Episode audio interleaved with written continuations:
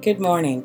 This is Lavetta Jenkins of ChattyPassenger.com, and you have found today's Morning Minute inspiration in under a minute. Today's Saturday, and on the weekends, we mostly focus on working on ourselves, just like we might be focusing on housework. Today is no different. Today, I want you to celebrate something good that you managed to do this week even if it was just not losing your cool when the situation called for you to lose it, I want you to look deeply at all of the things that you did right each day. Whether it was, you know, picking up coffee for a friend or getting enough sleep, drinking enough water. Don't let this week get you down. Don't let all the bad things pile up and give you a bad weekend. Start fresh.